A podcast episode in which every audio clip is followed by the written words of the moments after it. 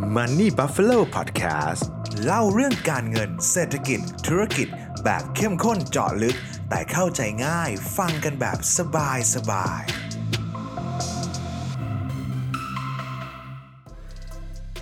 อนาคตของธนาคารจะเป็นอย่างไร การมาของคริปโตเคอเรนซีจะกระทบกับธนาคารมากน้อยขนาดไหน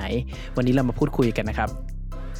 สวัสดีครับ ผมเคนจากมันดีบัฟฟาโลนะครับ ช่วงนี้เป็นยังไงกันบ้างครับ ผมว่าปีนี้เนี่ยก็น่าจะเป็นอีกปีหนึ่งที่ยากลำบากของนักลงทุนแบบเราๆกันเลยนะฮะเพราะว่าไม่จะเป็นเรื่องของเงินเฟ้อ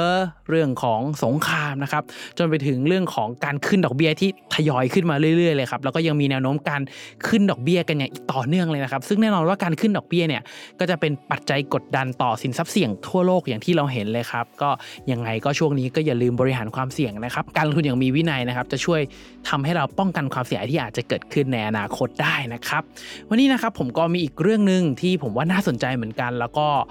ผมว่ามันมีส่วนเกี่ยวข้องกับทุกคนเลยครับที่อยากมาชวนทุกคนคุยกันเนี่ยครับก็ผมเชื่อว่าทุกท่านน่าจะเห็นจากชื่อพอดแคสต์แล้วนะครับว่าวันนี้เราจะคุยเรื่องอะไรกัน ก็อนาคตของธนาคารนั่นแหละครับว่า เรามองอนาคตของธนาคารเป็นอย่างไรธนาคารรูปแบบของการให้บริการนะครับในอนาคตจะเป็นยังไงบ้างเนี่ย ผมว่าเป็นอะไรที่น่าติดตามนะครับ เพราะว่า อย่างหนึ่งต้องยอมรับเลยว่าการมาของเทคโนโลยี และการพัฒนาของเทคโนโลยีที่ในช่วงที่ผ่านมานะครับรวมถึงการมาของคริปโตเคอเรนซีเลยเนี่ยเรารู้อยู่แล้วว่าคริปโตเคอเรนซีเนี่ยครับมันมาเพื่อฆ่าตัวกลาง คือการทำคริปโตเคอเรนซีทำให้เราสามารถสามารถทำธุรกรรมต่อกันได้อย่างตรงๆเลยโดยที่ไม่ต้องมีตัวกลางอย่างธนาคารนะครับ ก็แน่นอนครับว่าการทำแบบนี้เนี่ย ธนาคารได้รับผลกระทบโดยตรงนะครับ จริงๆ ผมก็อยากจะลองพาเพื่อนๆย้อนอดีตไปสัก ผมว่าไม่ต้องไกลมากครับแค่สัก 10 ปีก็พอ 10 ปีนี่ผมว่าก็ไกลนะแต่ว่ามันมันไม่มันไม่ได้ไกลมากนะประมาณ 10 ปีเนี่ยตอนช่วงที่ผมเริ่มต้นทำงานนี่ยครับผมแค่นึกถึงว่าตอนนั้นน่ะสมาร์ทโฟนเพิ่งจะมาไม่นาน iPhone เป็น iPhone 4 iPhone 5 โอ้โหนี่นี่คือรู้อายุกันเลยนะฮะ iPhone 4 iPhone 5นี่ยครับเวลาที่เราอยากจะทำธุรกรรมทางการเงิน ไม่ว่าจะเป็นโอนเงิน ฝากเงิน ถอนเงิน ซื้อกองทุน ขอสินเชื่ออะไรก็ตามเนี่ยผมยังจำได้เลยครับผมจะต้องเหมือนกับแบ่งเวลาใช้คำว่าแบ่งเวลาเลยนะครับ เดินทางไปที่สาขาของธนาคารนะครับ คือ เมื่อก่อนนะครับการทำธุรกรรมต่างๆเนี่ยมันไม่ได้ง่ายเหมือนทุกวันนี้นะครับเราต้องเดินไปที่สาขาแล้วสาขาของธนาคารนะครับก็จะมีแบบขนาดที่แบบค่อนข้างใหญ่มากนะครับเพื่อรองรับลูกค้าที่จะ walk in เข้ามาทำรายการต่างๆ ที่หน้าสาขานะครับซึ่งอย่างที่ผมบอกเลยครับว่าสมาร์ทโฟนมันไม่ได้ฉลาดทุกวันนี้แอปพลิเคชันของธนาคารหรือของบลบลจต่างๆเนี่ยมันยังแบบ ทำแบบทุกวันนี้ไม่ได้นะครับเมื่อ 10 ปีที่แล้วเนี่ยสิปีที่แล้วแบบ iPhone 5 ครับทุกคนลองนึกถึง iPhone 5 ที่เครื่องเล็กๆเองอะอันแค่นี้เองอะครับผมลองไปจับ iPhone 5 เครื่องเก่าผมเนี่ยผมผมรู้สึกเครื่องมันเล็กมากเลยนะครับในช่วงสิปีที่ผ่านมานะครับเราจะได้เห็นการขยายสาขาของธนาคารนะครับไม่ว่าจะไปห้างไหนก็ตามไปหัวมุมเมืองไหนนะครับก็จะมีธนาคารคอยเปิดให้บริการกับเราอยู่นะครับซึ่งในช่วงเวลานั้นเนี่ยผมว่าประมาณสักไม่ถึง 10 ปีที่แล้วหรอกครับ KPI ตัวหนึ่งที่เวลาผมลงทุนในหุ้นของธนาคารลงทุนในธุรกิจธนาคารเนี่ยตัวนี้ที่ผมดูคือจำนวนสาขานะครับว่าเฮ้ยจำนวนสาขายังเพิ่มหรือเปล่า เพราะว่าถ้าจำนวนสาขาเพิ่มเนี่ยนั่นหมายความว่าธนาคารสามารถบริการและรับลูกค้าเพิ่มเติมได้นั่นเองนะครับในช่วงสักห้าปีที่แล้วประมาณปี2560เนี่ยครับถ้าใครได้ติดตามข่าวนะครับในช่วงนั้นนี่สิ่งหนึ่งที่ถ้าใครลงทุนในตลาดหุ้นอยู่ แล้วก็ได้ซื้อหุ้นธนาคารบ้างเนี่ยมันจะมีข่าวหนึ่งที่ประกาศออกมาแล้วค่อนข้างตกใจแล้วก็นักวิเคราะห์ต่างๆ นักลงทุนต่างๆเนี่ยค่อยให้ความสนใจมากๆเลยนะครับ นั่นก็คือการประกาศจำนวนสาขาของธนาคารนะครับปรับลดเป็นครั้งแรกครับเพราะว่าในช่วงในอดีตถ้าเราลองย้อนกลับไปแล้วเอาตัวเองไปตั้งตอนปี 2560 นะครับสาขาธนาคารขึ้นเรื่อยๆเลยครับ พอมาปี 2560 ประมาณนั้นเนี่ยเริ่มมีการประกาศลดสาขาครั้งแรกนะครับ ซึ่งถือว่าในช่วงเวลาเนี่ยผมว่าก็เป็นที่ฮือฮาเวลานั้นนะคะว่าเฮ้ยเกิดอะไรขึ้น คนใช้ธุรกรรมทางการเงินน้อยลงหรอทำไมคนถึงไปสาขาน้อยลงจนธนาคารต้องประกาศปิดสาขาเลยนะครับ ผมว่าผมว่าเหตุผลก็อย่างที่ทุกคนรู้เลยครับ เรื่องของการพัฒนาของเทคโนโลยี การพัฒนาของแอปพลิเคชันที่อยู่ในมือถือเราเนี่ยมัน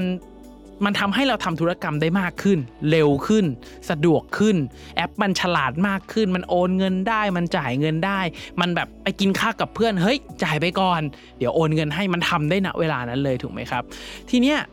พอมันสะดวกขึ้นเร็วขึ้นคนก็เริ่มไปสาขาน้อยลงถูกไหมครับ แต่ว่าความพึงพอใจของลูกค้าอย่างเราๆเนี่ยเอาทำตรงนะฮะผมว่ามันดีขึ้นไม่ได้ลดลงเลยครับทีเนี้ยพอลูกค้ารายย่อยแบบเราๆนะครับเดินไปที่สาขาของธนาคารไปทำธุรกรรมทางการเงินได้ ผมว่าเรื่องนี้เราได้ประโยชน์ไปแบบเต็มๆนะครับแล้วพอช่วงเวลานั้นก็จะมีการพัฒนาระบบที่เรียกว่าพร้อมเพย์ขึ้นมาเป็นแบล็กโบนให้กับประเทศของเราด้วยนะครับมันทำให้การโอนเงินในบัญชีของธนาคารเองกันเนี่ยมันไม่เสียอยู่แล้ว แต่ว่าข้าม ธนาคารต่างธนาคารต่างสาขาเนี่ยมันไม่ต้องจ่ายค่าธรรมเนียม10 บาท 15 บาทอีกแล้วนะครับคือโอนแบบฟรีๆเลยนะครับซึ่งก็ต้องยอมรับครับว่าตอนนี้มันทำได้เฉพาะลูกค้าบุคคลนะครับแต่ผมคาดหวังเลยนะครับว่าในอนาคตเนี่ยลูกค้านิติบุคคลอย่างอย่างผมเองก็มีบริษัทถูกไหมครับเวลาเอาเข้าเช็คต่างๆ ออกเช็คต่างๆเนี่ยถ้ามันสามารถทำออนไลน์ได้นะครับไม่ต้องส่ง messenger วิ่งไปมารับเนี่ยเอ่อบริษัทอย่างผมเนี่ยค่าแมสเดือนหนึ่งนี่ก็เป็นพันนะบางเดือนถ้าเกิดแบบทางเซสชันพีมากๆก็เป็นหมื่นนะฮะมันก็เป็นต้นทุนแฝงที่น่ากลัวเหมือนกันซึ่งผมว่าถ้าเกิดหลักหมื่นแบบนี้เอา ผมว่าเอาเงินออกมาทำแบบอื่นเนี่ยผมว่าอาจจะเป็นทางเลือกที่น่าสนใจกว่าสำหรับผู้ประกอบการก็เป็นไปได้นะครับ ซึ่งผมว่าในอนาคตไม่แน่ครับ มีโอกาสสูงมากๆเลยนะครับ ทีนี้อยากจะพาเพื่อนๆทุกคนครับไปลองดูแบบอยากให้เพื่อนๆลองเปิดแอปธนาคารในในมือถือของตัวเองก็ได้นะอย่างผมลองเปิดแอปธนาคารตัวนี้นะครับ CIMB ไทยดิจิตอลแบงกิ้งนะครับของธนาคาร CIMB นะครับนอกจากจะทำธุรกรรมพื้นๆได้อย่างโอนจ่ายเงินได้แล้วนะครับยังสามารถเปิดบัญชีได้เลยนะครับเดี๋ยวนี้ซึ่งเป็นบัญชีเงินฝากดิจิตอลที่ให้ดอกเบี้ยสูงอย่าง Speed D Plus ที่ให้ดอกเบี้ย 1.6 นะครับ หรือจะเป็น Chill D นะครับ ก็ให้ดอกเบี้ยสูงถึง 2%นะครับ ซึ่งเงื่อนไขการฝากต่างๆ เนี่ยเป็นไปตามเงื่อนไขที่ธนาคารกำหนดนะครับ ยังไงก็อย่าลืมเข้าไปอ่านข้อมูลเพิ่มเติม หรือสอบถามกับทางธนาคารได้เลยนะครับ รวมถึงไม่เพียงแค่นั้นครับ ยังสามารถกดซื้อขายสับเปลี่ยนหน่วยลงทุนนะครับ ได้ง่ายสะดวกด้วยตัวเองนะครับ ถ้าไปเทียบกับเมื่อก่อนนะครับที่ต้องซื้อหรือจะขายกองทุนเนี่ยต้องไปกรอกเอกสารหน้าสาขานะครับ กว่าจะได้คิวกว่าจะสอบกรอกเอกสารเสร็จเนี่ยผมบอกได้เลยว่าใช้เวลานานนะเป็นชั่วโมงเลยเหมือนกันนะครับ แต่ว่าการทำรายการผ่านพวก แอปพลิเคชันอะไรต่างๆพวกนี้เนี่ยจริง ๆ ผมก็อยากจะย้ำเตือนกันก่อนนะครับว่าการซื้อผ่านแอปมันสะดวกมากจริงๆครับไม่ว่าจะซื้อขายสับเปลี่ยนหน่วยลงทุนเนี่ยก็ทำผ่านแอปได้แหละ ไม่ต้องไปสาขา มีขั้นตอนที่น้อยนะครับคือคือถ้าเกิดเปรียบเทียบกันขั้นตอนในแอปเนี่ยมันน้อยมากเมื่อเทียบกับการไปสาขาถูกไหมครับแล้วก็ประหยัดเวลาด้วย แต่แน่นอนครับว่าผมก็ยังคิดว่าการซื้อกองทุนซื้อขายกองทุนต่างๆผ่านแอปพลิเคชันเนี่ยมันเหมาะกับนักลงทุนที่มีพื้นฐานการลงทุนมาแล้วประมาณหนึ่งเหมือนกันนะครับสำหรับใครที่เป็นมือใหม่ ยังไม่มีประสบการณ์ในการลงทุนมากนักนะครับส่วนตัวอยากจะแนะนำให้ลองศึกษาข้อมูลมูลก่อนตัดสินใจลงทุนนะครับ หรือถ้ายังไม่แน่ใจ ผมก็ยังแนะนำว่าลองเดินเข้าไปหน้าสาขาซื้อขายผ่านหน้าสาขาก็ได้นะครับเขาจะมีเจ้าหน้าที่เนี่ยคอยแนะนำเสนอทางเลือกแนะนำทางเลือกที่ดีมากกว่านะครับเพราะเจ้าหน้าที่เองก็จะได้แนะนำผลิตภัณฑ์ แล้วก็รวมถึงความเสี่ยงต่างๆ ก่อนที่เราจะนำเงินเข้าไปลงทุนนั่นเองครับ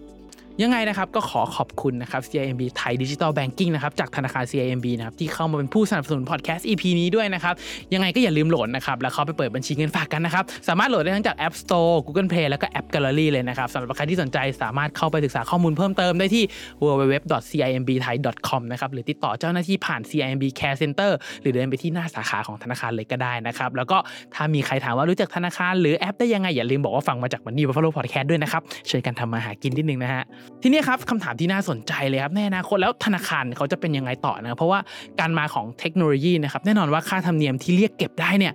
มันก็ต้องน้อยลงอยู่แล้ว แน่นอนครับว่าตัวธนาคารเองก็ต้องมีการปรับตัวปรับเปลี่ยนวิธีการทำธุรกิจวิธีการหาเงินในอนาคตอย่างแน่นอนนะครับแล้วก็ผมว่ายิ่งในช่วง 2-3 ปีมานี้นะครับสินทรัพย์การลงทุนที่ถูกพูดถึงอย่างมาก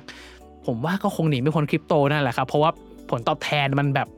น่าสนใจมากๆระดับแบบ 10x 100x 100x นี่คือ 10,000%นะครับ ซึ่งด้วยผลตอบแทนที่มันที่คนลงทุนสร้างได้ในช่วง 2-3 ปีที่ผ่านมาเนี่ยมันสูงมากนะครับ แล้วก็ได้กระแสอีกรอบจากตอนที่ตลาดมันย่อในช่วงปี 2022 เนี่ยครับ ก็ตลาดย่อกันระดับ 90%เลยนะครับ บางเหรียญถึง 90หรือบางตัวเนี่ยเหลือศูนย์เลยก็ว่าได้นะครับ ซึ่งจุดกำเนิดของคริปโตนะครับผมเชื่อว่าเพื่อนๆทุกคนเนี่ยน่าจะรู้อยู่แล้วว่ามันเป็นเรื่องของการตัดตัวกลางของการเงินออกถูกไหมครับซึ่งทำให้ผู้บริโภค 2 คนมาเจอกันได้โดยที่ไม่ต้องอาศัยตัวกลางไปซึ่งตัวกลางในโลกการเงินนะมันก็จะมีอะธนาคารที่เราพูดถึงอยู่โบรกเกอร์บลบลจบริษัท Exchange นะครับบริษัทประกันตัวกลางในการทำ payment หรือว่าอย่างหวยลอตเตอรี่ผมว่าก็เป็นตัวกลางทางการเงินเหมือนกัน และธนาคารก็เป็นตัวกลางในการเงินที่ผมว่าทุกคนรู้จักกันเป็นอย่างดีแน่นอนนะครับ ซึ่งการพัฒนาของเทคโนโลยีนะครับสิ่งหนึ่งที่สำคัญมากๆผมเชื่อว่ามันคือโน้ตฮาว โน้ตฮาวนี่คือกว่าเราจะเข้าใจสินค้า Product เทคโนโลยีต่างๆ ใหม่ได้เนี่ยมันใช้เวลานะครับ ซึ่งกว่าจะเข้าใจกว่าจะถ่ายทอดกว่าจะทดลอง กว่าจะทดลองออกมาแล้วเปิดเป็นแอปพลิเคชันตัวหนึ่งให้เราใช้ในมือถือได้เนี่ยผมบอกได้เลยว่ามันมันไม่ง่ายนะมันใช้เวลานานมากกว่าจะเทสกว่าจะอะไรนะครับแล้วก็การทำเทคโนโลยีผมรู้สึกว่ามันไม่ใช่แค่สักแต่ใส่เงิน แล้วก็โยนให้ใครทำกันแล้วสินค้ามันจะออกมาได้ครับซึ่งด้วยเหตุผลแบบนี้นะที่เทคโนโลยีมันก้าวกระโดดมากๆแล้ว ผมเชื่อว่ามันไม่ใช่โลกที่การกินรวบอีกต่อไปแล้ว เทคโนโลยีมันทำให้การกินรวบเนี่ยเกิดกันน้อยลงมาทำให้คนเก่งๆ ตัวเล็กๆ ที่มีศักยภาพมาเจอกันได้นะครับ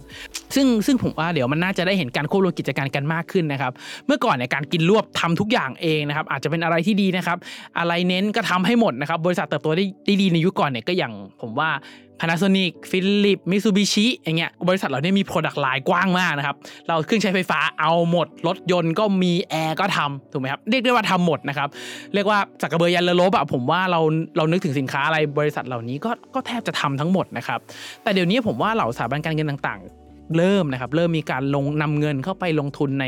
ธุรกิจอื่น ๆ มากขึ้นนะครับร่วมกันจับมือร่วมลงทุน มากขึ้นนะครับ อารมณ์แบบใครเก่งอะไรก็ก็ให้เขาทำไปแหละครับ แล้วก็ส่งเงินสนับสนุนส่งเงินลงทุนไปแทนนะครับ เข้าลงทุนตั้งแต่บริษัทเล็ก ๆ อยู่ มันก็สามารถสร้างผลกำไร สร้างเขาเรียกว่าสร้างโกรธของเงินลงทุนได้ดีเหมือนกันนะครับ